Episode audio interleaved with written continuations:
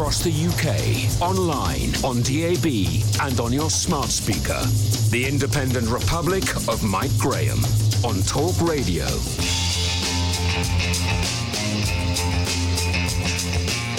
Good morning and welcome to the Independent Republic of Mike Graham right here on Talk Radio. It is the biggest story about the biggest broadcasting organisation and the biggest blunder ever made involving the biggest family in the world. And if you think any of that's not right, just think about it for a moment. The BBC, the biggest broadcasting organisation in the world, no question at all about that because it is the state broadcaster. The biggest family in the world. Think of anyone more famous than the royal family and tell me who that would be. I don't think there is one. And also the biggest story of all time about what happened to Princess Diana, how Martin Bashir managed to get an interview with her, and how he managed to hoodwink the entire country into believing that he had some kind of special relationship with the former Princess of Wales. Surely it is the moment the BBC has proved beyond a shadow of a doubt that it is not fit for purpose. If any newspaper had done what Martin Bashir uh, and the inspired Panorama programme had done, it would have been vilified, castigated, criminalised, and probably shut down. Why should the BBC, which hounds elderly women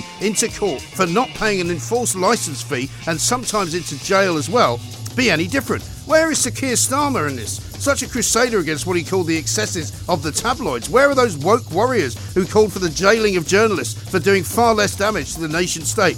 I suspect we won't be hearing from them because most of them are employed by their beloved BBC. We'll be talking to the Sun's Trevor Kavanagh, former Fleet Street editor Neil Wallis, and former Conservative MP turned Talk Radio weekend presenter Nick de Bois, uh, because of course there's a lot to be said and there's plenty of time to say it in 0344 499 1000. Angela Levin will join us as well because on the day that this story has broken, there's also a massive story going on in California. Both Princes William and Harry have castigated and denigrated the BBC for effectively starting the process which ended up killing their mother. Harry's also confessed to taking drugs, drinking to excess, going a bit uh, crazy because he says he was so badly mistreated and his mind was in such a bad way. 0344 499 1000. As ever, of course, we need to hear from you. What are you planning? Where are you going? What are you hearing? Uh, we're heading into another weekend. 0344 499 1000. Baroness Claire Fox is going to be joining us soon with her take on the cancel culture and yesterday's debate in the House of Lords about getting everyone back to work properly. And we'll be finding out why social media, especially TikTok, is fueling anti Semitism and the new electronic intifada in Israel. 0344 499 1000. Kevin O'Sullivan is with us too, ahead of some big shows this weekend. He's just been slagged off by Alastair Campbell about presenting television shows. I think if I was Alastair Campbell, I'd stay very far away from saying anything about what to do if you're presenting a television show. Possibly the worst television show presenter of all time. He's made it onto Plank of the Week, of course, and he's not happy about it. Also, of course, uh, we get another sparkling edition of the Perrior Awards in the company of Yorkshire's finest. She is, of course, Izzy Rowland. She'll be here later on. You're listening to me, Mike Graham, on the fastest growing radio station on the planet. I've gone on for such a long time, the music stopped. It's Talk Radio. Mid morning with Mike Graham. Talk Radio. Let us, without further ado, have a listen to Prince William saying what he has to say about Panorama, that ghastly interview with, uh, uh, with Bashir, and what the BBC should now do. It is welcome that the BBC accepts Lord Dyson's findings in full, which are extremely concerning. That BBC employees lied and used fake documents to obtain the interview with my mother, made lurid and false claims about the royal family, which played on her fears and fueled paranoia, displayed woeful incompetence when investigating complaints and concerns about the programme, and were evasive in their reporting to the media and covered up what they knew from their internal investigation. It is my view that the deceitful way the interview was obtained substantially influenced what my mother said. The interview was a major contribution to making my parents' relationship worse and has since hurt countless others. It brings indescribable sadness to know that the BBC's failures contributed significantly to her fear, paranoia, and isolation that I remember from those final years with her. Prince William there talking about the investigation by Lord Dyson into the BBC's Panorama programme, which it now turns out was obtained as an interview because of forged documents, uh, practically, I would say, criminal lies made and uh, told to uh, not only Princess Diana but also to her brother, Lord Spencer. Let's talk now to Nick de Bois, former Conservative MP, author of Confessions of a Recovering MP, talk radio host, of course, at five o'clock tomorrow, Saturday. Nick, a very good morning to you. Good morning to you, Mike. Now, when we asked you to come on the show yesterday, we didn't know we would have this to discuss, but I mean, this is an absolute and utter disgrace, isn't it?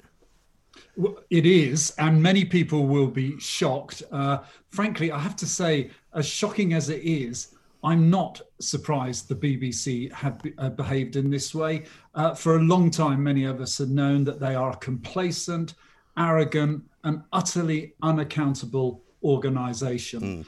And you can see that whilst people are rightly looking at to the behaviour of Bashir, shocking behaviour, um, which uh, obviously at the centre of this.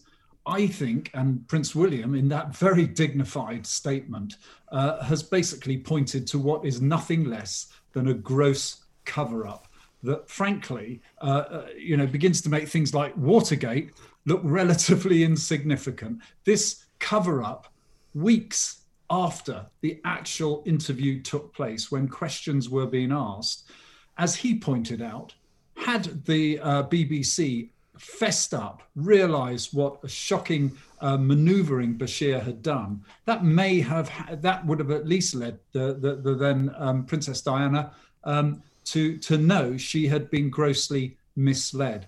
Uh, so I'm not surprised that this complacent, arrogant, and unaccountable organisation has behaved this way. The question is, how much more of this are we to put up with?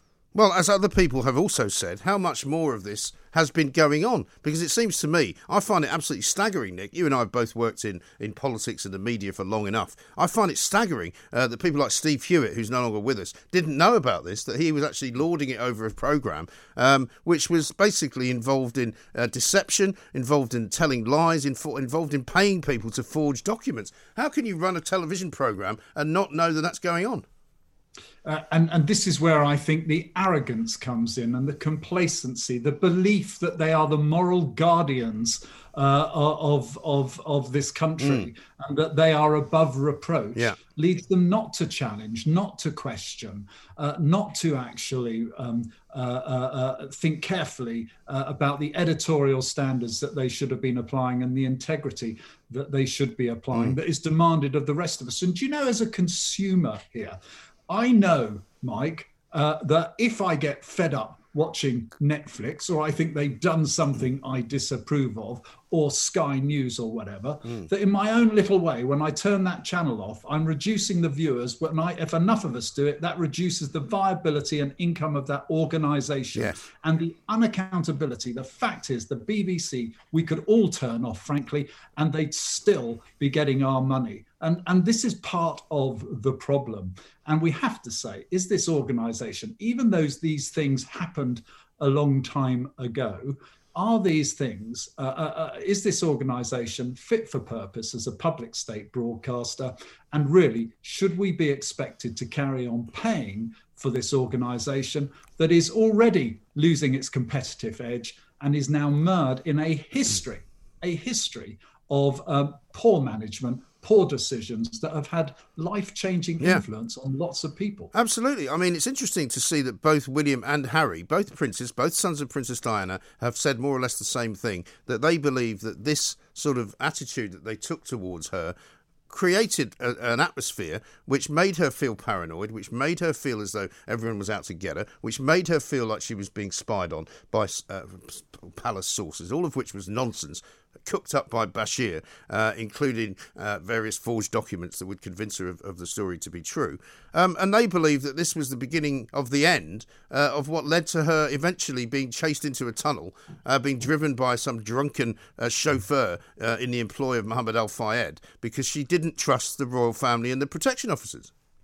No, and she she clearly had these trust issues before the Bashir interview. And what is so telling uh, is that actually Bashir, it looks like he recognized this and fueled those fears, right. fueled that paranoia, so that she would go on air. And the important point about this is that by going on air in that interview, again, as Prince William um, made clear in that amazing statement that he made, where mm. exemplary self control, I thought, yes, over something that I can't believe does not anger him immensely.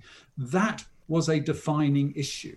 Princess Diana's own brother draws a direct link between that interview and her death. And I can understand why. And uh, the, frankly, uh, until yesterday, and bef- until Prince William made his statement, I thought the BBC will probably be able to deal with this and they will probably emerge pretty much as their unreformed, complacent self. Frankly, his statement, I think, um, has shocked them to the core. I think he speaks for a lot of us, yes. even those people who frankly do value the BBC. Um, uh, I think it shocked them to the core. And now it will be very interesting to see if they can survive this in anything like the size and shape of the well, state broadcaster. This, this I think, is where we have to take this story next, Nick, because you know it's very clear to me, and I'm sure it has been to you for many years. The BBC is honeycombed with people who hate the royal family, who hate Britain, hate the Tory party, hate Boris Johnson, hate everything that that, that Talk Radio stands for, uh, and that ordinary decent people in this country stand for. Um, and quite frankly, the people who work there would not get a job in any other media organisation in the world, perhaps aside from the Guardian. Um, and it can't help but influence the way that they operate as as as programmers and as news reporters and as setters of the agenda. Yeah, and I, I, I, hope that there's people who are working for the BBC who are thoroughly ashamed, and they will be. I'm sure there will be people in there who will be thoroughly ashamed about this this organisation. But you do point to to the key point: is those that rightly or wrongly had had no confidence in the BBC for any of those reasons you listed. And yeah. there are far more other reasons as well. Feel free um, to list some more. You know, let's go for them. You well, know, let's get this, them by the throat, shake them a bit, and see what comes out. Well, I, my fear is that every time that we see scandals come up, look at the shocking Jimmy Savile scandal and the revelations about how many people actually knew or had deep suspicions about what was going on, and yes. there was an institutional response to that. Uh, it, you know, we could go on. The point is, there is something about this and about Prince William's uh, uh, and Prince Harry's intervention that makes me think that they have crossed a line mm. here and that this like it will never be the same for them again. The question is, what will it be yeah. for them again? Are we? They, they've survived this recent battle, which they were having with the government, uh, where they wanted to basically, the government was talking about decriminalizing those who do not have the license fee. Mm. The government gave in on that one, uh, and I wonder if they regret that decision now. On funding, the BBC had effectively resecured its future as it does in regular negotiations. You know, we have to really ask if this was any other organization do you not think now there would be huge public inquiries going on, demands that no public money was supporting this organization? If this was um, uh, uh, uh, the Murdoch enterprise. Well, just imagine other... if this was the news of the world, right? You know, exactly. think, think back to the days when, and I was saying this earlier um, to somebody just in the office. You know, where's Sir Keir Starmer, the man who was so enthusiastically ordering police officers to go and dawn raid people's family homes to empty their drawers, to take their children's computers off them, to see whether there'd been any wrongdoing? Where, where, where are all these people? Yeah, there's there's a lot of silent voices, and we should, you know, we we we can note their absence, but actually, the government actually now have a key role to play in this, and their response, which has been pretty measured to date. Mm. They're literally saying, and the Justice Secretary Robert Buckland said it this morning we're going to soak up this report, we're going to read it, and we will ask questions about governance. Now, this is where I may part company with the gov- government after a period of, shall we say, their advice to soberly reflect. The point is, can governance really make a difference? Mm. Because the argument is this was all in the past. There's a new man in charge, Tim Davie. They'll come along, they'll put in new governance procedures, and everything will be all right. Well, I, I'm not so sure about that. How can you govern this, frankly, monster sized organization that has shown time after time that there are rogues in it um, uh, uh, who will take them off down the sort of dark hmm. paths that um, uh, Martin Bashir has done, led, leading to this situation. There is no management control. There is no effective management control. And frankly, um, we know that this is an organization that doesn't reflect the country that it seeks to represent as the state broadcaster. It, it really could be curtains for the BBC. Mm. Um, however, if it is curtains, I suspect, as ever, they'll be very, very slowly drawn. And yes. meanwhile, their competition, all these private, innovative broadcasters out there, like the talk radios of the world, they have to compete with this yes. on unfair, unlevel, totally unlevel playing field. I mean, I was um, lucky enough to be brought into the radio business by the Wireless Group, which owns us. You know, absolutely full disclosure. Uh, of course, I'm going to big up the company I work for because it happens to be a great company. But we yeah. start we launched a, a talk radio station in Edinburgh. Right, it was the first talk radio station that had been given a license by Ofcom since LBC was given one in 1973.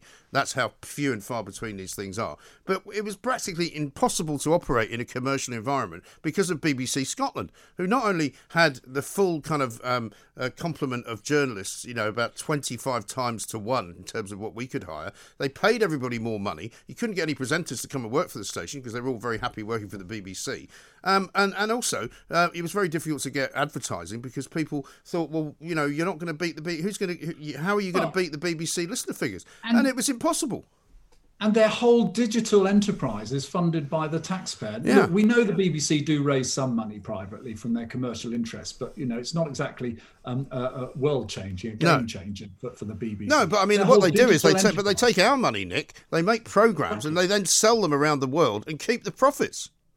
And, and, and, and the point being, at the fundamental, public money is supporting this organization in ways that people would say, well, that's not the job of mm. the state broadcaster to do. No. Many of the things that they get into, which puts other companies at a disadvantage. This, I do think, is a game changing moment for the BBC. It's going to be very interesting to see how yeah. it plays out. And I think the government needs to be careful of not being too woke themselves on this. Yes. Because the assumption is the BBC is loved by everyone. Well, that's true there is a deep affection for what the BBC stood for, but I can tell you today there's going to be a lot of people questioning whether this organisation, this has cre- turned itself into a bit of a monster and is out of yeah. control. I mean, would you like to see a proper inquiry going on, Nick, in the same way that there was into what happened with the News of the World, uh, into what happened with, with the Murdoch organisation, uh, where people were called before, um, you know, committees in the House in the Houses of Parliament to account for themselves? I think well, nothing I, short I, of that is yeah. what we need. I think Tom Bower, um, who has been on Talk Radio earlier this morning, yeah. has made some very interesting points. He's actually said there's still other questions to be answered, and he is right. The role of um, Birt in this, the former Director mm. General, not even addressed, for example. Yeah. So by all means, have that inquiry, but it has to be an inquiry with a purpose. And my my belief is, you know, are we past the days of the state broadcaster? We're in a completely new world now. Yes. The BBC have just been held to account in news today that is going relatively unnoticed by the Public Accounts Committee, where they have shown a complacent attitude to innovation and development, a complacent attitude to losing audiences. Um, and, and frankly, you have to say, if you were a private investor, you wouldn't put your 157 um, quid uh, or whatever the license fee yeah. is precisely into an organization that seems to be going nowhere and has an utterly reckless and incompetent management. Yeah, I could not have put that better myself, Nick. Now, uh, just finally, obviously, you're up uh, with us tomorrow, five o'clock uh, on Talk Radio, Saturday afternoon. Great show. What have you got for us this week?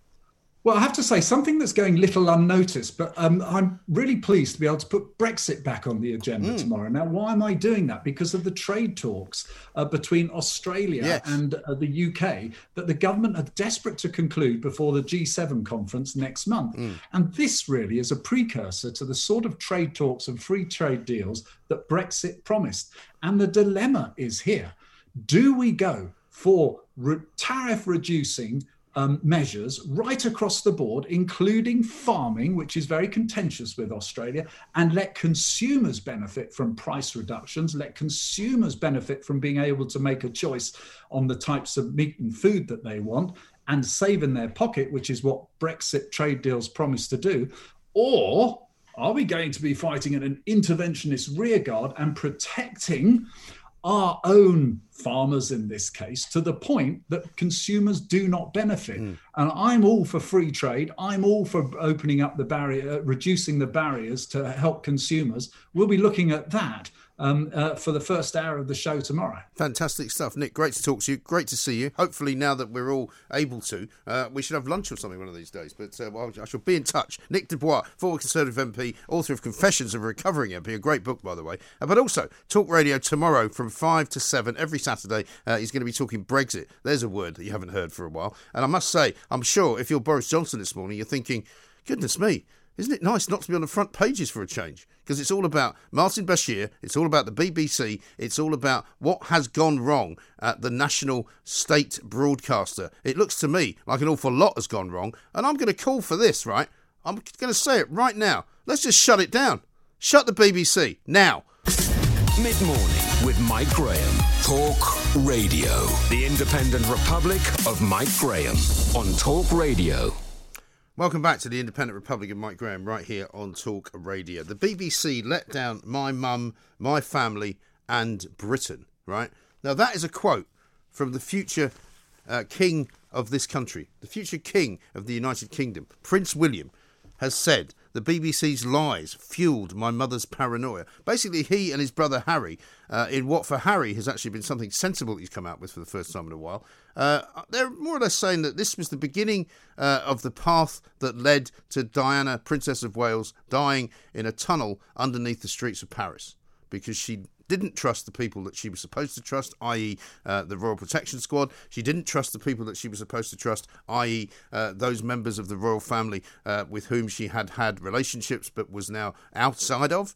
And instead, she put all of her trust in Mohammed Al Fayed and his rather dodgy collection of bodyguards, and that was what eventually led to her death. It's a staggeringly massive story, this. Let's talk to Neil Wallis, who is, of course, former Fleet Street editor, media commentator as well, uh, a man who knows a thing or two about investigations. Neil, this is an extraordinary story, isn't it? Uh, it really, really is. It's pretty ex- extraordinary. Is the only word to describe it, Mike. Yeah. I mean, I can't imagine, and I'm sure you can because you went through a bit of this, what the reaction would have been if this had been something that a Murdoch newspaper had cooked up, uh, that the News of the World had been involved in. This is the BBC, the state broadcaster, supposedly, you know, the most ethical broadcasting organisation in the entire world. They're nothing but a bunch of cheats and liars and thieves. I think it's a classical example, uh, to be honest, Mike, of um, how cultures get endemic in an organisation, and you refer to the phone hacking quite rightly when the entire entire establishment went after first of all the news of the world and then all tabloid uh, newspapers to, to try to destroy the power they had. And they used it and uh, many many people such as myself ended up in um, the old bailey uh, facing criminal charges that had led to some others uh, facing uh, serving jail times and them being clear. This is not happening here. Right. So. Well, the most uh, important, you left out the most important part of that, Neil, which is that you personally were on bail, unknowing uh, what your future was going to be, for almost a year. Four years. Four years, blimey. Four years in which time I lost my marriage, my home, my life savings, yeah. and uh, a career. fortune. I've managed to rebuild most of those, but it was catastrophic. But yeah. what interests me is this: um, I do not understand how there has the um, Scotland Yard that was so eager to pursue journalists when they worked for tabloid newspapers have blithely dismissed any idea of pursuing uh, Bashir mm. over this case. Now, I'm not a believer in police getting involved in journalism, but the difference is staggering. The other thing is, if you look at the people who were responsible for this 25 year cover up at the BBC, that you could argue to some extent is still ongoing. Yeah. All of them benefited from the cover up. If you look at everybody who said, no, nothing to see here, Gov, when they first looked at uh, Bashir and the dodgy documents, they all went on to glittering careers. Mm. Every single one of them. Can you imagine the scandal that and the uproar at the BBC, not least the BBC, if something similar had happened in a national newspaper? And um, I am sadly glad to see uh, the coverage this is getting wall to wall. But there's an excellent, excellent piece by Tom Bower mm. in the Times today that raises many further questions because lots of things remain unanswered here. And the other thing that strikes me is if, again, this had been national newspapers, people would have been driven from office, driven from honours, driven from um, uh, future positions that they have moved on to. Is that happening here? No. Um, Lord Hall is still running huge international uh, national organisations. Uh, one of his uh, acolytes, similarly running Tim Gardam, I think it is, running a major, major uh, part of the British media landscape. They all moved on. They all benefited, mm. and this is a symbol of how uh, embedded the BBC establishment is with the establishment, uh, the greater establishment in this country, and yet we have seen how rotten they are from the inside. It's incredible. And also, uh, Neil, the thing that I find staggering um, is that, you know, not only is the BBC expecting to just carry on as normal and hope that this won't um, really rock the boat in any way, shape, or form, at the start of this week alone, they weren't even going to show the programme. They'd made a decision that, you know, they'd filmed this Panorama investigation into Panorama, but actually, we won't bother putting it out there because it might be a bit embarrassing. And it was only because of the uh, up, uproar uh, from the rest of the media that they actually even agreed to put it out there. Well, uh, that's yet another example um, of how endemic this problem is. That, don't forget, uh, so Bashir left the BBC many years ago. He was welcomed back in 2016 mm. by the very guy who it now transpires, who was then head of the entire BBC, who it now transpired led the cover up. And I'm afraid it was a cover up. Lord Dyson is surprisingly gentle, incredibly different, incidentally, from Lord Leveson, who yeah. was excoriating about anything whatsoever to do with the print media. But the, Lord Dyson's very gentle and said, um, uh, implied that uh, the failure to actually question uh, Princess Diana's brother um, was just a mishap. Mm. It wasn't. It was a deliberate, considerate decision not to ask questions that could have resulted and would certainly have resulted in embarrassing answers. And these people, the culture they have uh, created, the culture they were part of, still runs the BBC. Uh, the current director um, has come out, yes, and he's uh, issued statements about how sorry they are and lessons will be learned. Less than a year ago, he was refusing to conduct a future, uh, a further investigation into this. Yeah. He was saying, he was still saying, nothing to see here. And this is a good guy. But Lord Grade has been well worth listening to on yes. this over the last. Yeah, I saw him last uh, night. Yeah. well, he was very good on the Today program this morning. Ah. But all the way through, he points out that there's a huge problem is the BBC believes the BBC is always right. Mm. And the fact of people like you and me who've said the emperor has no clothes are derided, mm. they're ignored, they're dismissed, nothing to see here. And they continue to run the place believing if the BBC says one thing, it must be true. Whether it was Brexit, whether it's uh, about the Middle East, whether it's about uh, the Bashir interview, it is always we must be right because we want it to be this mm. way. And it's a huge, huge problem. And it has not gone away. No, it hasn't. And surely, if the uh, the, the heir to the throne uh, is literally calling for, um, you know, what is going on on front page of the Sun here? The BBC let down my mum, my family, and Britain. Right? Surely to God, the very least the government should do is organise a, a parliamentary committee, drag some of these people in, put them in front of the uh, cameras, and question them as to what they did, when they did it, why they did it, and what they knew about what Bashir was doing. Because I don't believe that nobody knew he was paying a forger and paying uh, to make stuff up. Well, you touch on something very interesting there. I, I couldn't agree with you more. Um, but have you noticed in this uh, how there are two little guys who were caught up in this? You, called him the forger. He was the guy who worked for the BBC, who was commissioned by one of his bosses to yeah. create a document. He was the original whistleblower. Yeah. And you know what happened when he went in and said, I think Bashir has used this in a wrong way. I think he's um, been corrupt here.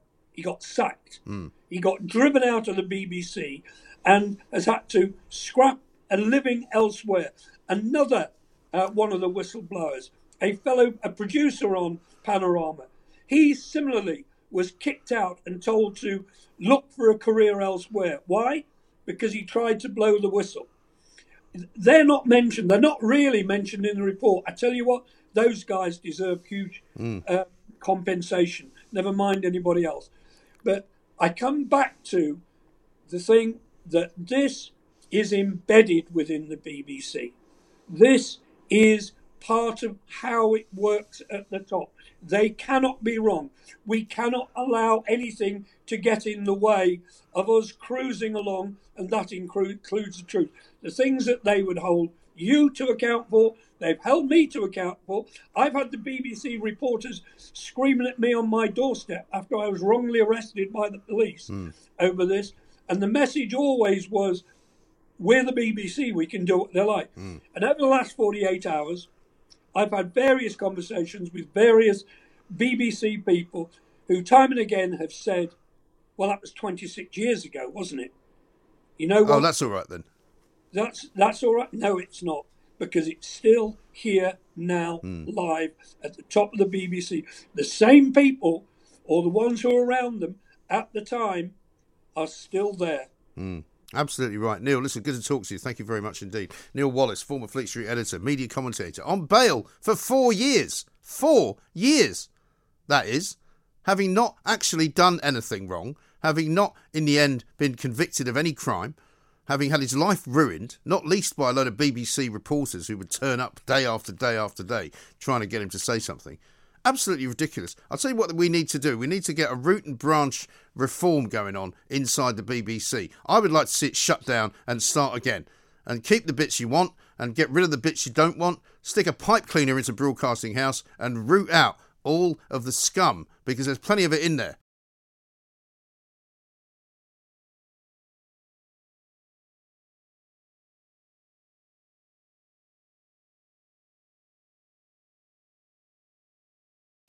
Mid morning with Mike Graham. Talk Radio. Now, let us say a very good morning to Baroness Fox, or Claire, as I like to call her. Claire, very good morning to you. Good morning. How are you doing? I'm very well, thank you. Now, we got lots Now, talk there might, now, Mike, just to warn you, there might be some interference because there's lots of building work going on next door. Oh, really? Is that but we can't moan because Okay. it's life going back to normal. Well, exactly right. And is this in your home or is it in uh, work? yes, it's in it's it's in my home. Oh, okay. And uh, they've suddenly decided to renovate the home next door. It seems Well, loudly. as you say, I mean, uh, it's a, it's a good sign that things are getting back to normal. It does seem a little bit busier out there. Um, the Commons uh, on Wednesday for Prime Minister's questions was a little bit more full uh, than it was the week before. Um, how are things at the House of Lords? I see that you were having a debate yesterday about trying to get back to sort of normal working practices.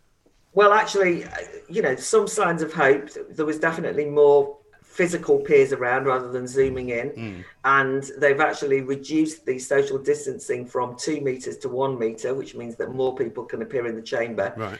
Interestingly, they kind of announced that and then said, "But that means that you now have to wear your mask in the chamber." Yeah, I was really, really annoyed because you actually have to sit through like nine hours of debate some days, yeah, in a mask. But I was gratified to notice that although um, I think the Lib Dems carried on wearing their masks, although a few people started off wearing them, you know, by about a third of the time through this debate on returning to normal, everyone took them off. That's good. And I never had them on. So well, I'm listen. I'm glad. sign. Well, I'm glad to see the House of Lords is leading by example because I'm the same now. I've got so fed up with it. I mean, I've now got to the point where if I'm going on a train, I've gone back to what we did uh, back in the early days, where I put the mask on actually on the train, but as soon as I step off it onto the platform, it comes off, and I don't wear it through the station. I don't wear it on the escalator. You know, because it's so it's so intrusive. It's so horrible. Yeah, so I, I mean, I think that it was just a sign and something for us to watch out for, which is we're going back to normal, but you're going to pay a price for it. Yeah. You know what I mean? It's kind of like a kind of almost punitive thing. Anyway, the point being that um, there was a debate yesterday, and I think it's an important debate actually about whether Parliament needs to resume normal duties. And Now, to give the government credit, which is a rarity for me, they are actually advocating that Parliament, both the Commons and the House of Lords, they can't tell the House of Lords what to do, the Commons, but that they're advocating a full resumption of normal in June, on June the 20th, like everyone else. And okay. it seems absolutely appropriate, doesn't it? That if you're going to tell the rest of the country that they're to go back to normal, that you don't then have parliamentarians yeah. saying no. But exactly. you would be absolutely amazed that sadly, quite a, kind of a big chunk of the uh, Lib Dems and quite a lot of the Labour people who spoke were saying yes, but yes, but mm. slowly, slowly, cautious. Mm. They were making the point that it's so much more convenient if you're coming from far away that you can just vote remotely or that you can zoom in. But there was some very fine speeches, and again, this is an unusual thing for me to say. Mm. I maybe saw the House of Lords at its best yesterday, with some of the more experienced parliamentarians on all sides just saying, this Parliament can't be organised around our convenience." and we have to give a lead. And one of the downsides of the way Parliament's operating at the moment is that everything is organized through lists and you have time limits and it's completely sterile and there's absolutely no way of holding ministers to account. No. You know, the minister says something, but you've made your speech, so you can't interrupt right. and say, that's just not true, is it? Or that's made up, right. or can you clarify? So the sooner it goes back to normal, the better. And I'm hopeful that at least yesterday's debate showed some character by the majority of people who mm. spoke to just say, come on, we've got to get over this now. Yes. Also, by the way, it's all very well saying, oh, actually, it's quite convenient working from home. Well, it's not meant to be convenient. You know, exactly. you're supposed to go to work. That's the whole point. You know, it's all very well people yeah. sitting about with their lovely laptops gleaming in the garden uh, and sitting under a, you know, sort of, uh, you know, some kind of makeshift tent where they're all having a lovely time. But the point is, is that you know the city needs people back in it. The, the the office blocks that are lying empty need to be occupied, and the shops and the services that people make money from, ordinary working people, by the way, who can't work from home, they need to be able to make a living. And also, I just think the whole atmosphere of society is rendered slightly you know, impotent and mm. immobilized mm. by the fact that people are sitting in their homes. Mm. And we all know that it's in the informal spaces when you go to work. I mean, first of all, work is that you go to work and you do a job, and it's different than sitting at home and just technically getting through it. But also, you have creative conversations, you have arguments, you have gossip. You are somehow much more productive in a different kind of a way. It's not just a technical thing. You actually behave in a sociable way to try and solve the problems of your particular workplace. Mm. And as you've rightly pointed out, Mike, for millions of people, they've had to carry on going to work. Yeah. care workers have not been able to say, "Can I zoom in, please?" It's no, not exactly. convenient. And people that work in shops, people that work in in you yeah. know supermarkets, people that work in restaurants and bars, which are now open, and people that service all of those people, you know, need to be able to make a living. You know, we can't have this kind of intensive kind of furlough scheme that goes on forever. Yeah, I, I, but I think it's more that it's not even the furlough thing. I think it's a certain I think we've got to be honest and say that people have had the stuffing knocked out mm, of them yeah. in a lot of instances. I know that there's been some discussion about the mobilization of fear. And that has, you know, that has worked mm. to a certain extent. People have been frightened, but I don't think it's that. I mean, you also, we're all the same. I mean, I think even I can say, you know, I like to pretend I'm like all this like bullshit out there, mm. but I probably am a little bit more wary. You know, I'm, I'm, I'm kind of not as and I have to force myself to go out into the world. Mm. Then when I do, the adrenaline kicks in. Yes. I'm fine, right? Yeah. But it's com- you know one thing about providing a comfort blanket is it's comfortable. You know, you end up being a little bit narrower. Yes. You sort of think, do I really have to make the effort mm. to go to that meeting? Can't I just zoom you? Right. Whereas I think that in a way we have to encourage each other and say, come on, this is actually part of the great thing about society is when we force ourselves to get out of the house, it's quite exciting. Absolutely. It's quite good fun. Well, also meeting other people, talking to other people, you think of things that you don't think of. You know, whichever way you want to communicate. You know, you and I are having a conversation because we're on the radio, and that's fine. But if we weren't on the radio, it would be a bit weird. I would, I wouldn't want to be talking to you like this. I'd want to be talking to you down the pub. You know. Yeah, yeah, and I think that the other thing is is that the atomization of being isolated for all this time means that we, you know, inevitably we all become a bit one-sided. You know, you you're not having a full conversation with people. People have developed a few eccentricities. You know, people have got mad theories mm. about things because they're actually looking in the, you know, the dark web rather than having a conversation. You know, you think, oh God, where have you found that from? They say, no, I've been up all night looking at videos. Yes. Think, oh, that yeah. bad sign. Well, better than watching. Pa- you... It's better than watching Panorama. Well, that, that might be true, but all I'm saying is, when we all get together, you then have a conversation in which you mediate what you're saying. You kind of learn from each other, mm. don't you? That's part of the joy of sociability. You do. But you know, panorama is that. Should we talk about that quickly? Yes, please. Well, remember, you've got to bear in mind, I'm a bit of a BBC lovey, mm. right? So I, I want to defend the BBC in the ideal sense. Yeah. I'm not anti the, um, I'm not anti BBC particularly, and I've done enough BBC radio yeah. over the time. This panorama issue, however, is a great disgrace for them. Yeah. I hardly need to. I to think it's a very out. low point for them, to be honest. It's very low, but I think it's been the way they dealt with it afterwards. Yeah which is it's one thing having a rogue report, you know, a panorama that was so keen on its own editorializing that it mm. it broke flagrantly bro- broke the rules of, of journalistic ethics. But then the problem has been that they didn't want to be answerable to anyone when they were queried on it. Yeah. And it's that kind of arrogance that we're the BBC and we're not beholden to answer your questions. And now it's taken such a long time for this story to be revealed. When in fact many of us knew it was true anyway. Mm. and i think it's significant that it's panorama because this isn't just any old program. This is meant to be one of their flagship current affairs programs. And to be discredited in this way i think means that they have to seriously think if people are going to trust us. You know they can't just say oh it's mike graham over at talk radio having a go at bbc the usual suspects. Mm I thought it was interesting that Amol Rajan, who is one of their bright young things, and by the way, a brilliant broadcaster, yes. has just gone on the Today program. But he actually gave a damning indictment last night and just, you know, talking about his own organization, wasn't in any way defensive and didn't flinch from the criticism. And I think that in that sense, they know that there are rivals on the block. They've got GB mm. News coming up, they've got uh, Talk Radio. Lots of people I know, Mike, you'll be glad to know have stopped listening to, to Radio 4, Radio 5, and I've started listening to Talk Radio. Right. Brilliant that they're going to have to compete mm. and up their game. Yes.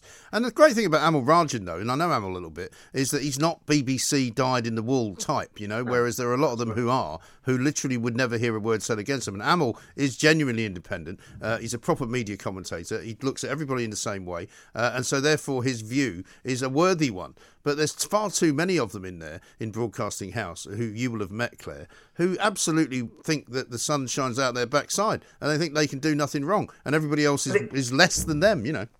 But it's quite interesting because Amol Rajan is, we've got to not fetishize that particular person, but in a way, he is what the BBC was. Yes. There used to be loads of people like yep, that. Absolutely. You know, that they were quite independent thinking. There's a, there's far too much groupthink, mm. there's far too much defensiveness, and there's far too much an assumption that their worldview is the one which everyone else should share, and their job is to inculcate that into yeah. the nation. Yeah. Rather than giving a wide range of views in which the nation can work their work out and find out what they yeah. think about it. So you were saying there should be a public inquiry.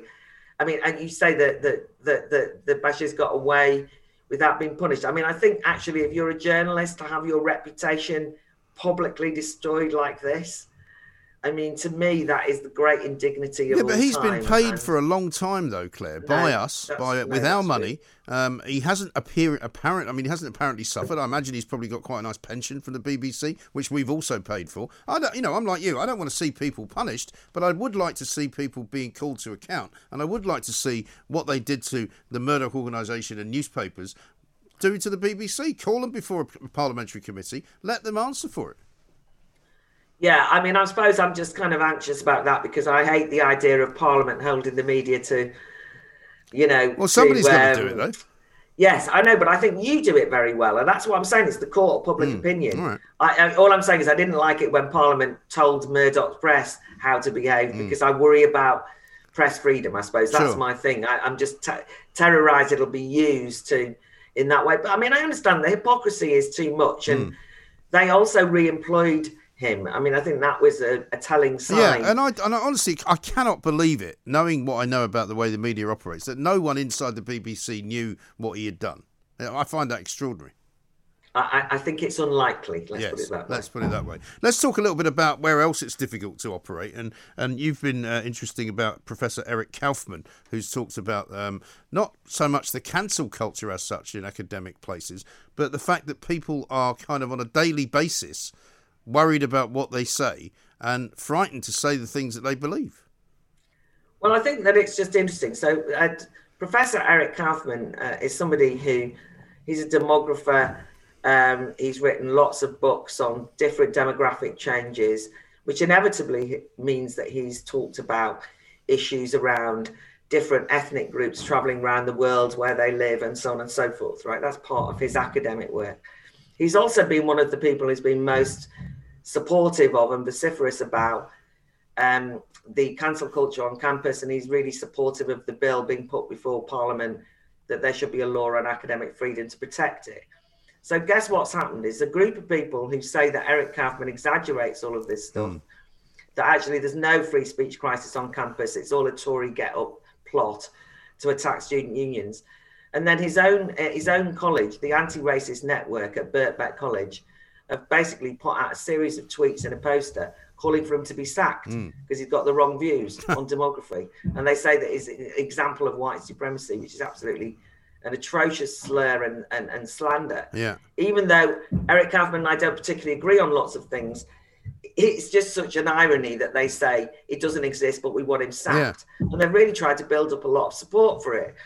And I, I think it's worth, I mean, you may have discussed it already, but you know, there's two examples this week where it's not just academics, but a student at Abertay University, Lisa Keogh, uh, she actually, in a lesson on feminism, had the temerity to mention that women had vaginas mm. and that testosterone might have an impact on, you know, somebody's sporting ability. Yeah. And she's being disciplined. Right.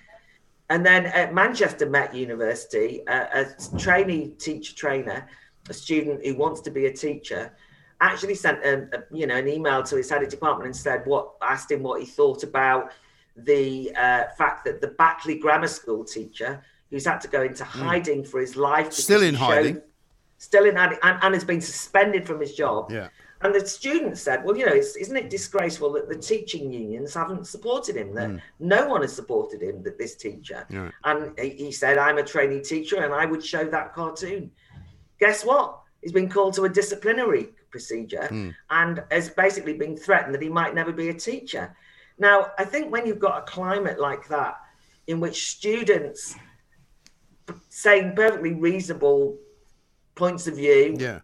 Obviously, uh, uh, important points of view from my point of as far as I'm concerned, I'm glad that there are students saying that. And then you've got a professor who uh, is being threatened with the sack. I think we can safely say we've got a free speech. Uh, uh, well, we do, and also, you know, you've even um, um, inadvertently fallen into the trap of saying, you know, um, they're not saying anything, you know, terrible, but they should actually be able to say anything they want, shouldn't they? I mean, it, if, they, if, they, if they want to say if they want to say something terrible, let them say something terrible and let somebody yeah. argue with them. You know, a- absolutely right, absolutely right. That's the whole. Uh, you, are absolutely right. That that as it happens, I think that what in both those instances I agreed with them, but that's why I wanted to stress that mm. with Eric Kaufmann, I could tear his book, you know, to pieces. I don't agree with it all the right. time, and there are always going to be people the whole point about having academic freedom and free speech is that you defend the right of people who you disagree with yeah. to argue their position. Exactly. And particularly in a university campus, it's just so egregious that a place where, in a way, you have a duty to prod orthodoxies, to query the mainstream way of doing things, not not to be the awkward squad, but yeah. part of the pursuit of academic truth is surely that you ask questions, you look at the evidence, you say, Well, I disagree with that evidence. You argue over it. Mm. That's how we've ever got anywhere. Um, how we've developed, you know, you, you're not going to develop new scientific innovations, by the way, if everybody just passively mm. sits there and repeats the same old, same old. Well, I mean, that's it. So I mean, that's you're, true you're in everything. You're a director of the Institute of Ideas. It's not, you know, the Institute of Ideas that everybody agrees on, is it? Goodness knows. Right. And I've also got to correct you Go on. this is not your fault, but it's the Academy of Ideas. Oh, is it? We're Oh, well, not- that, I, blame, I, to- I blame the staff for that one. Exactly, exactly. But but that's actually quite important because actually we were called the Institute of Ideas for about 20 years. Right. And then when I stood for the Brexit Party, it started complaints started to be made that we weren't a proper institute. Okay. And suddenly we got an official diktat that we had Oh, to change dear. our name.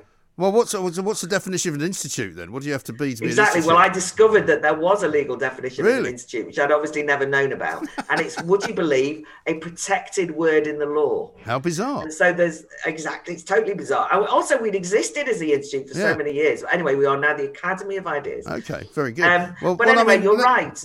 Go There's on, lots sorry. of ideas I've got that people don't agree with, Yeah. but we put on big festivals like the Battle of Ideas Festival, in which you come and have an argument Yeah. and a row about ideas. They're not a set thing. They're not a dogma. No. Well, one of my favourite things that you ever said to me was when I first met you, and you said, you know, people said to me at the beginning when I started hooking up with the Brexit Party, you know, uh, is that not going to be bad for your reputation? And it turned out that you were worse for Nigel Farage's reputation than he was for yours. Exactly. think is sadly, ex- exactly. Sadly, sadly, my uh, historic past and things that people tried to say. Yeah. You've got to denounce and apologise for this, otherwise you're Yeah. going to get cancelled. And Right. let me just say now, I think that whole denounce what you previously thought in order to not get cancelled is a, a form of of bullying that Yeah, I don't think awful. we should have to give into. I know, it, I'm- sure it there'll be- almost makes it impossible to have the conversation about what it was because I just say I'm not going to denounce what I thought 25 No, years ago, no. so that you will give me permission to be what acceptable in yeah. society. And also, you might not even agree with yourself back then, but why would you have to tell that to anybody else? You know, they can get stuffed as far as I'm concerned. But there's no doubt you'll get a load more abuse today for having appeared on this show. So um, I look forward to reading Always. it. I look forward to reading it later. Claire, look, nice to see you. Uh, we'll have to get a lunch or something sorted out once uh, uh, once I can clear the old diary because it's very full at the moment for some reason. Loads of people go right. Let's go out. You know, but we'll see you soon. Baroness Claire Fox, of course, uh, of Buckley, non affiliated peer, director of the Academy of Ideas, don't you know? Not the Institute. Apparently, that's not allowed. This is Talk Radio. Mid morning with Mike Graham. Talk Radio. Now, before we seek the counsel of Trevor Kavanagh, let's just have a listen uh, to what Prince William had to say about the BBC. It is welcomed that the BBC accepts Lord Dyson's findings in full, which are extremely concerning.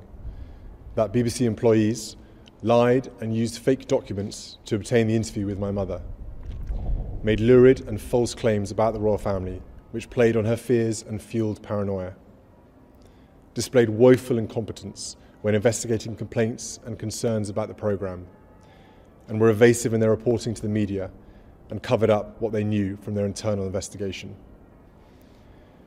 It is my view that the deceitful way the interview was obtained substantially influenced what my mother said. The interview was a major contribution to making my parents' relationship worse and has since hurt countless others. It brings indescribable sadness to know that the BBC's failures contributed significantly to her fear, paranoia, and isolation that I remember from those final years with her. That is the heir to the throne describing a programme made by the BBC, probably the most trusted uh, media organisation in the world, brackets alleged.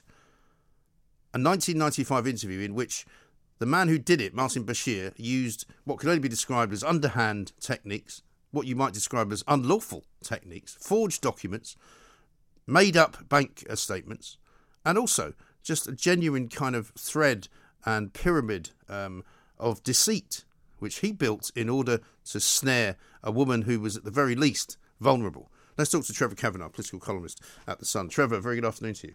Hi, Mike. Hard to imagine a more incredible story, really. I mean, I said it's the biggest story about the biggest broadcasting organisation, about the biggest family uh, in the world. All of that's true.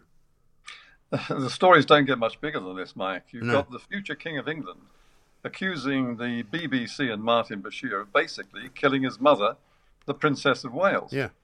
Um, where do you go from here? I would have thought straight to the law courts. Well, I would have thought so. I mean, I'd be quite astonished actually. I was talking to Claire Fox earlier. She said that she was un- she was sort of uneasy about the idea of, of the BBC being held to account by politicians and, and, and being called before parliamentary committees. But at the end of the day, that's what they did uh, to News UK. That's what they did to the Rupert Murdoch empire. Why can't they do it to the BBC?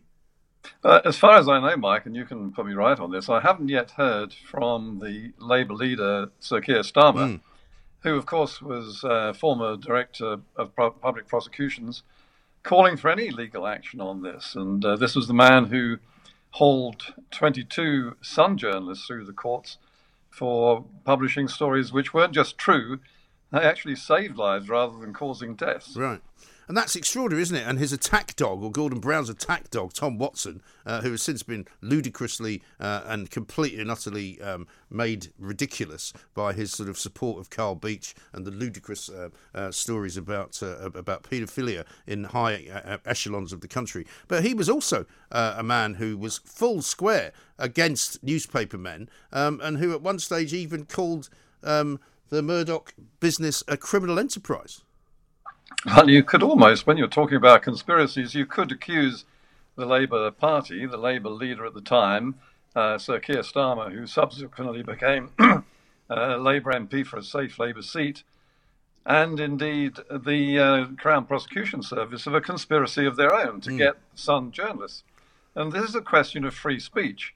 Free speech is a, a foundation stone of democracy making stories up and lying and cheating and forging documents is quite the reverse of mm. that.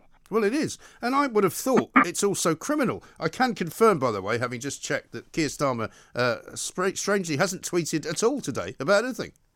No, and I understand Hacked Off has been pretty silent too. Yeah. They're the ones who hounded the uh, News International, which, by the way, was the one named by these forged documents as the source of payments to the Princess of Wales' most trusted security staff. Yes. So, I mean, it's a real concoction of lies and deceit here. Yeah, there really is. And I, I simply fail to, to, to, believe, Trevor, that this was all only known by uh, maybe one or two people on the production staff uh, of Panorama, that nobody else at the BBC was pushing through payments to the forger, for example, who was paid for whatever work he was doing. You know, um, clearly that was some kind of breach of, of trust, if not a breach of the law.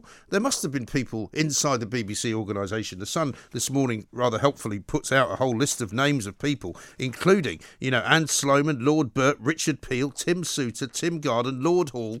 I think they must all be culpable, mustn't they? Well, I think that this runs deep and wide in the BBC. In fact, uh, uh, Martin Bashir, his reputation and his name were uh, the subject of considerable controversy within the BBC at fairly high levels. I mean, John Humphrys talks about the time that when uh, Bashir first met him, he quoted a mutual friend as saying that he must get to know John because he was the finest journalist in the business. And then subsequently, when John mentioned this to others, they he discovered he had exactly the same conversation with them. And that began to uh, raise doubts about Bashir very, very early in his career, and they persisted throughout the rest of it. Yeah. And also, I mean, you and I, Trevor, much to possibly our chagrin now, have been in this business a very long time. You don't work with people like Bashir without realising what sort of an individual he is, you know, because it must have been pretty obvious that he was, uh, in, in, for want of a better word, a shyster.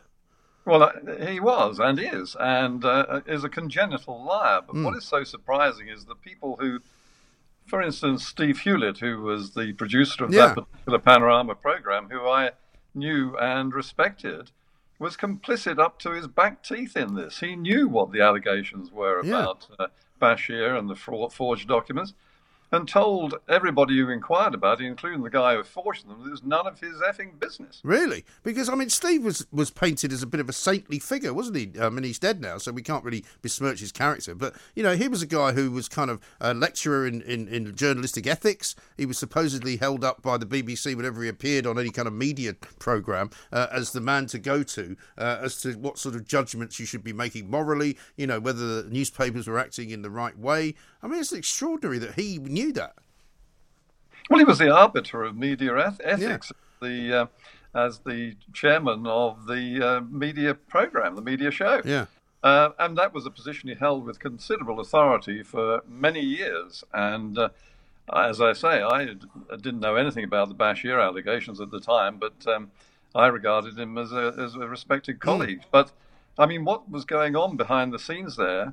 Is redolent of the worst uh, sort of cowboy days of Fleet Street at its worst. Mm. And okay, sometimes Fleet Street and indeed newspapers and broadcasters go too far in their exuberance. But um, this was the BBC. This is the arbiter of taste, goodwill, and uh, authoritative, trustworthy reporting. And where does it stand now? That reputation is in smithereens. Well, it must be totally unprecedented for the, the heir to the throne and his brother, uh, the two, you know, sons of Princess Diana, to actually come out in such strong terms uh, to criticise the BBC. Um, I'm not sure what they want to happen next because they haven't really said. But I mean, surely at the very least there has to be some form of, of punishment. Uh, there has to be some investigation from outside the bbc because they've proven themselves to be incapable of running their own investigation fairly. Well may i make a suggestion to the police? How Yes. about conspiracy to pervert the uh, course of justice? Yep. Which is the trump trump uh, medieval charge that was leveled at 22 sun journalists all of them innocent all of them acquitted yes But there were no grounds for that vendetta, that uh, witch hunt. Yes. There are grounds here for a proper investigation into those documents, the forged documents, and the trail of lies and deceit that have followed this story for the last 25 years. Yeah, and the story's done something that I never thought would ever happen, uh, which is to make Charles Spencer seem like a sort of palatable individual. He comes across as very reasonable in this when he says, uh, basically, that this was the beginning of what led to his sister dying in a tunnel. Uh, under the streets of Paris, because she didn't trust anyone to such an extent that she relied upon uh, the rather dodgy bodyguards given to her by Mohammed Al Fayed and his son. Yes, and we need to be very grateful to Charles uh, Althorp for uh, Charles Spencer for the fact that he kept detailed notes, contemporaneous notes taken at the time of his introduction to his sister Diana, and the fact that they're all dated and accurate and uh, exactly as happened at the time. If he hadn't kept those documents, as many journalists would have thrown away by now, if he hadn't kept those intact, um, the Dyson inquiry would never have got off the ground. No, quite. And I mean, the BBC is in a pretty bad place at the moment. You know, we know that their charter is, is up for renewal. Uh, it looks as though at the moment they're still going to be able to charge uh, the ludicrous license fee for, for some years to come into the future. But with every kind of um, year that passes, they become less and less relevant, it seems to me. The programming gets worse. The news is now unpalatable uh, and unwatchable because it's so biased. Many people now, I think, trust the BBC less and less and less. I think it was only 6% in a recent poll trusted the BBC News. You know, the likes of Laura Kuenssberg has kind of killed off any any belief in in in in, um, in complete and utter uh, neutrality. Um, what do you think is going to happen to the BBC, Trevor? It's going to be a big struggle to regain that trust that it's now blown to smithereens. And, uh, you know, its track record over many years uh, of soft left or even fairly hard left on occasions uh, bias, which they deny absolutely ferociously, but it's abundantly clear to voters everywhere that um, they have a world view on such subjects as. Uh, uh, Brexit, on Israel, on uh, on uh, woke uh, and, and uh, knee bending, bending the knee, all of that sort of thing. They have this moral high ground, uh, or have had that moral high ground. I think that moral high ground's been smashed now, and I think it's going to be a very hard uphill struggle for the new director general to uh, reassert it. Yeah. And I mean, would you, like me, favour something slightly smaller, something slightly less kind of um, difficult to manage, really? Because, I mean, all of their, for example, um, they've got something like 64 different local radio stations, which have squ- completely sort of squandered uh, anything like um, a, a local press. They've managed to sort of suppress the local press to such an extent because they've just taken all the money out of the market. You can't start an independent radio station anywhere because you can't compete with the BBC. You know, they're producing television programs that very few people watch uh, in smaller and smaller numbers. They spend vast amounts of money on, um, you know, diversity courses and management structures and buildings all over the place. And I think it just needs to be pared down to something which is a normal sized me you know if it was a media organization like like our own and you know let's not pretend that we're neutral here because we're not but you know we couldn't do the things that they do people would just go sorry we haven't got the money Well, they do have the money. They have five billion pounds in cash, cash in hand every year, reliably. They don't have to go out and earn it. They've got it, and for that's over a five-year period. And they've long been too big for their boots, Mike. And uh, they do. They're unmanageable. New director generals and chairmen come in and go, and they try and do something, as Tim Davie, the new director general, is trying to do at the moment. And they find this enormous, um, amorphous blob, where which is populated by people who have a very same like-minded view of the world, the world view of uh, them being right and everyone else being mm. wrong and a bit stupid. And uh, that has to change. And I, do, I frankly don't see how it can change as long as the the shape of the BBC and the way it's funded continue. Yeah, I mean, unless it's made to change it, of course. And as we say, Sir Keir Starmer's very quiet today. I haven't seen any government ministers actually speaking out on this either. Uh, and I think they need to, don't they? Well, I think that something has to change. It has to change visibly, mm. and it has to change soon. I think that what has happened in the past with the um, the Savile uh, catastrophe, Jimmy Savile, yeah. uh, Cliff Richard, all of these have been sort of smoothed over. They've passed into the into the distant past, and the BBC blithely carries on business as usual. That has to change, and it has to become answerable and accountable, and it has become visibly neutral. I don't think that it can continue with its absurd comedy shows, which are perpetually taking the mickey out of a government which has only recently been elected with landslide majority. Mm nobody cares about uh, satire as long as you get a bit of both sides being. No, quite. Well, and somebody did. Uh, somebody did ask me earlier on Twitter. I wonder whether have I got news for you? Uh, we'll be making fun of Panorama. I very much doubt it. I very much doubt it too. Uh, and uh, have I got news for you? Has frankly lost all credibility. Yeah. But then so so many other BBC radio and television alleged comedy shows. Mm. No, absolutely right. Well, listen, Trevor, great to talk to you. Thank you very much indeed, as ever, uh, for joining us. Trevor Kavanagh, political columnist at The Sun, uh, saying, as what I think everybody's saying today, surely something has to change. Surely someone, somewhere, is going to say to the Prime Minister, Are you sure about this? Should we not get these guys in? Should we not, at the very least, ask them a few questions? Should we not, perhaps, have a public inquiry? Should we not get them uh, on a on a table inside a committee room in the House of Commons? to put them through their paces, to say to Tim Davie, the Director General, what are you doing about this? How are you going to prevent this from happening? The heir to the throne has said, effectively, that you basically put his mother on a path to destruction which led to her death in a Paris tunnel. This is not a joke. This is not small potatoes. This is a big deal. And the BBC needs to be cut down to size. It needs to be shipped out the door quite frankly, if it was up to me, I'd shut it down tomorrow and let them start again with the bits that actually work, which ain't much, I have to say. Mid morning with Mike Graham. Talk Radio. The independent republic of Mike Graham on Talk Radio. It's 10 to 1. It's Friday. It's time for this. Ladies and gentlemen, welcome to the Perrior Awards.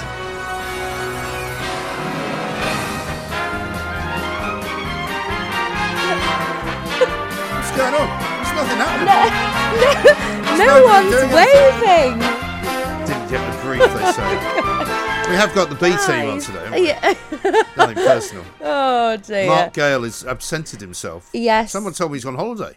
Hey, yeah, he's gone to Broadstairs. I bet he I wishes believe. he'd gone to Spain now because Well, he could go to Spain. I mean, you could. It could get a quick flight. I hmm. mean, Maybe so. Yeah. But as you say, you'd have to quarantine on the way back, though, wouldn't you? Yes. Wouldn't want that. No, I've upset a lot of people in Sheffield apparently Oh, by saying dear. that they might call themselves Blades. Yes. Apparently, some people only call themselves Blades if they're Sheffield United, as opposed to Well, when Wednesday. you when you said that, I thought it it, it would uh, would be quite divisive. So owls uh, as well. So you can be an Yeah. owl. You can be. What if you don't play football or support football teams? well, yeah, that's it. I mean, as, yeah, I was going to say Steeler, but I don't know if that's. Steelers. I, d- I don't That's know. uh, Pittsburgh, isn't it? Oh yeah, maybe. Oh, Sheffield Steelers. I don't know. They Is could that be. hockey? Sounds like a football team, doesn't it?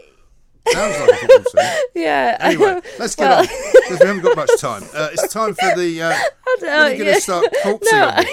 You can't be having that. No, She'll never get so- through it. someone's Get on with whispered. Okay, so welcome to the Perrior Thank you. Awards. This is where we look back on the so-called independent So republic of Mike Graham Yes. and choose our favourite moments. So.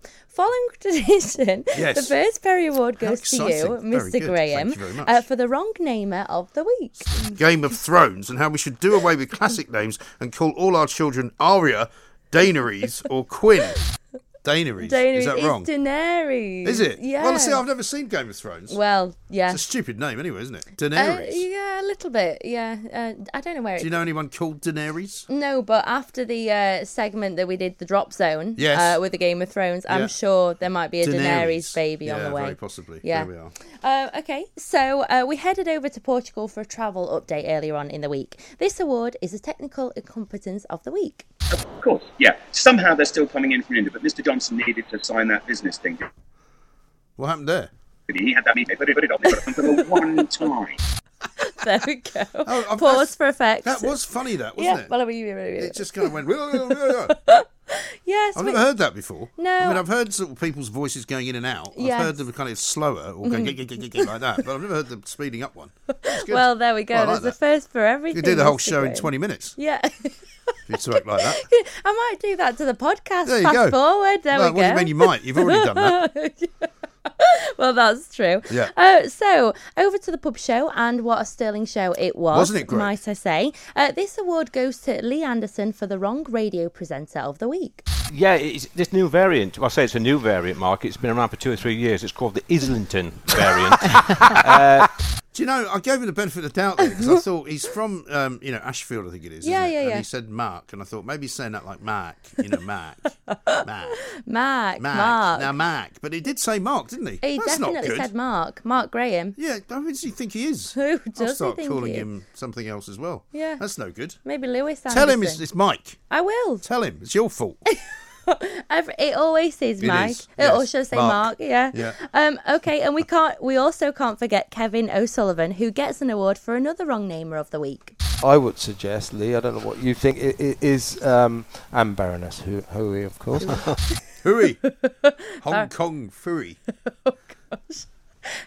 Baroness who? Yes, Baroness Hui. She Oh, won't like that. No, she won't like that.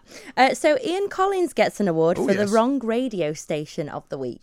Oh three four four four nine nine one thousand. You're listening to Ian Collins on tech uh, on technology on Talk Radio even on technology on Talk Radio. I think I could say. Very good. Technology on Talk Radio. It's Technology. like it's like Kevin when he said Tom Radio. the Tom other. Radio, yeah. Well, at least he did say Talk Sport, which is also something that you, if you've ever worked on Talk Sport, you Yeah. might say. Oh, by dear. Oh, I've- I mean, I used to do it a couple of every now and again because I'd forget. Oh my goodness. It's just because it's it kind of comes out without you realising. Yeah. You know. Oh well, well there you go. I, sp- Yes. I suppose it's what you get used to as You do, well. yeah. Um, I used to give out the old number from uh, Talk 107 in Edinburgh. oh, did you? Because you sort of get the old uh, 0845, whatever the number was. I can't remember what it was Yeah. now. But when I first started working down here, I used to give out the wrong number. Oh no! And did they ever get calls? Uh, no, because they'd been shut down. Oh, you have. I managed to get them shut down. Oh Well, they fired me, and then about six months later, they shut the whole station because it didn't work without me, obviously. well, it's like GMB. You know, but don't mention it to the boss. I won't. No, we, we, we, we won't mention that one. No. Um. So Rod Liddle spoke to us about the Yes. riveting Fly on the Wall documentary of Keir Starmer. Hmm. Uh, when his internet connection went funny. This is the Perry Award for yet another technical incompetence of the week. I didn't see anyone making fun of the Palestinian flag, funnily enough, did you? Oh, I think Rod's frozen. No, no, they, no, they, they, they really like the Palestinian flag. Yeah, yeah, that's Uh, that. That, have that one's okay. And I see also that the uh, football league It have says also. on my it says on my screen that I'm unstable. Now I've known that for a very, very long time. oh dear. And he finally became so unstable we had to cut him off. Yes, yes, exactly. But hey, you know. Well, that's, it I say? happens to all of us. It does. Um, finally, Mm. uh, and while I so I was producing Patrick Christys' on Saturday. Yes, uh, you they- never stop working, you do. Uh, I don't think so. well, neither do you, Mike. That's to be true. quite honest, Yeah. and and the boss says that there's never a day off in this industry. That's true. So you know, Except for when you take one. well, oh, I know. I'm Yeah, sorry. that's all right. I'm back now. That's good. Um. Anyway, um. So while I was there, there was a bit of a microphone incident, and he accidentally pulled it off. But anyway, we. Pulled off the microphone? yeah. And if it, if it was recording, it would have been a hilarious Perrior. Anyway, Hmm. I wanted to get Patrick in the Perrior Awards. So here is um his award for the wrong date of the week. and she's um, going to be cooking actually at uh, the Nat Geo Traveller Festival, which is today. Uh, oh, sorry, today. No, seventeenth and uh, the eighteenth of July. Sorry, I should have just carried on reading. Uh, the seventeenth and eighteenth of July. Yeah. So we got there yeah, eventually. just read what you've got in front Yeah, of you. Exactly. Don't try and get it complicated. Yeah, no, no, don't steer off the script. No, exactly anyway. right. Very Uh, good. Thank you. So that was the Perry Awards. There will definitely be more next week. The Perrior Awards on Talk Radio. Radio across the UK, online, on DAB, and on your smart speaker. The Independent Republic of Mike Graham on Talk Radio. If you enjoyed that, be sure to catch the whole show 10 to 1, Monday to Friday on Talk Radio via DAB, online, or via the Talk Radio app. And if you have an opinion on the stories we cover, we'd love to hear from you. Call us on 0344 499 1000 or tweet at Talk Radio during the show to have your say. Mid morning with Mike Graham. Talk Radio.